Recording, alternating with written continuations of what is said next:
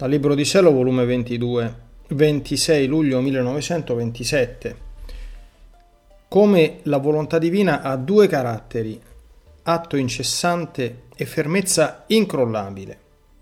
Come le azioni umane servono come serve la paglia al grano. Mi lamentavo della privazione del mio dolce Gesù e sfogando il mio intenso dolore dicevo tra me come è duro il suo abbandono.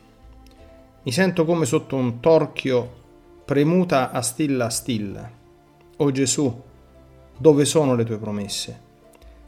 Dov'è il tuo amore?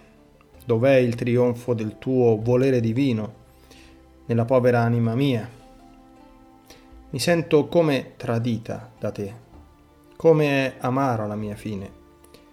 Non è il principio che bisogna guardare, ma è la fine che dice tutto. Mentre sfogavo, il mio amato bene muovendosi nel mio interno mi ha detto, Figlia mia, il mio volere divino ha il suo trionfo in te e perciò ti preme a stilla stilla sotto il suo torchio divino per fare che neppure una goccia della tua volontà resti in te. Povera figlia, è una volontà divina ed irremovibile che ti lavora per stendervi il suo regno anche nei più piccoli atti tuoi. Perciò pazienza, non ti abbattere. La mia volontà divina ha due caratteri, fermezza irremovibile ed atto incessante. Non senti in te il moto continuo? E quando ti manifesto una sua verità con una sua maestria tutta sua propria e divina, mette in attitudine il suo modo incessante e la ripete continuamente in te. E mentre la ripete, trionfa, perché fa in te ciò che di sua natura fa in se stessa. Non è dunque questo il trionfo della mia volontà? Onde dopo ha soggiunto. Figlia mia, tutte le azioni umane, il lavoro, il prendere il cibo, il dormire, le pene, gli incontri, ora di dolore, ora di gioia, non sono altro che paglia.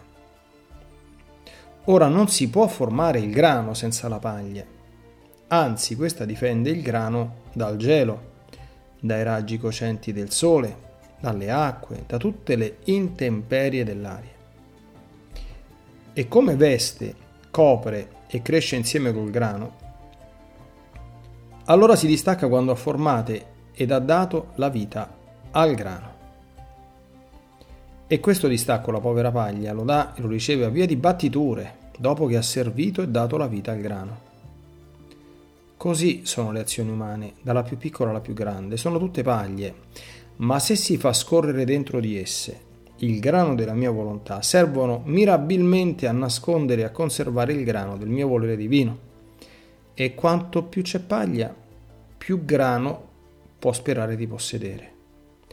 È un incanto, figlia mia, vedere un'azione umana che racchiude dentro il grano purissimo, l'oro fulgidissimo del mio volere divino. Come paglie pare che primeggiano sul grano e possano menar vanto col dire è vero che siamo paglie, ma nascondiamo in noi una volontà divina, che più che grano noi restiamo al suo servizio e diamo il campo a formarsi nella nostra azione. Invece, se non vi scorre dentro la mia volontà, le azioni umane rimangono paglie, degne di essere bruciate, perché non hanno formato in loro il grano puro che serve per la patria celeste. Ora, come la paglia si distacca dal grano a vie di battiture, Così le azioni umane si distaccano dal puro grano della mia volontà per mezzo della morte, che abbattendo ciò che è umano stritola la veste che teneva vestito il grano d'oro della mia volontà, che mettendola fuori fa vedere se era grano o paglia che l'anima possedeva. Perciò non sono le azioni che additano il valore di esse, ma la volontà di cui sono animate quante azioni apparentemente belle e sante si troveranno, se per fine di interesse, piene di fango, se per fine di stima e di propria gloria, piene di vento, se per piacere alle creature, piene di marcio, se per attacco a ciò che è umano, piene di fumo. Quante cose nascondono le paglie delle azioni umane, che nell'ultimo giorno della vita, venendo la trebbia e stritolando le paglie, farà conoscere tutto ciò che dentro nascondevano. Dopo ciò seguivo il mio abbandono nel fiat divino ed il mio sempre amabile Gesù, muovendosi nel mio interno, mi ha detto, Figlia mia, la volontà umana rese l'uomo come una fabbrica lesionata e crollante e l'uomo da sé non aveva virtù di poter riparare. Ci voleva il divino artefice che con tanto amore l'aveva fabbricata e che conoscendo i segreti della sua arte poteva riparare e far scorrere nelle lesioni il fluido vitale della sua forza divina riparatrice per renderlo di nuovo forte, come l'aveva fabbricato.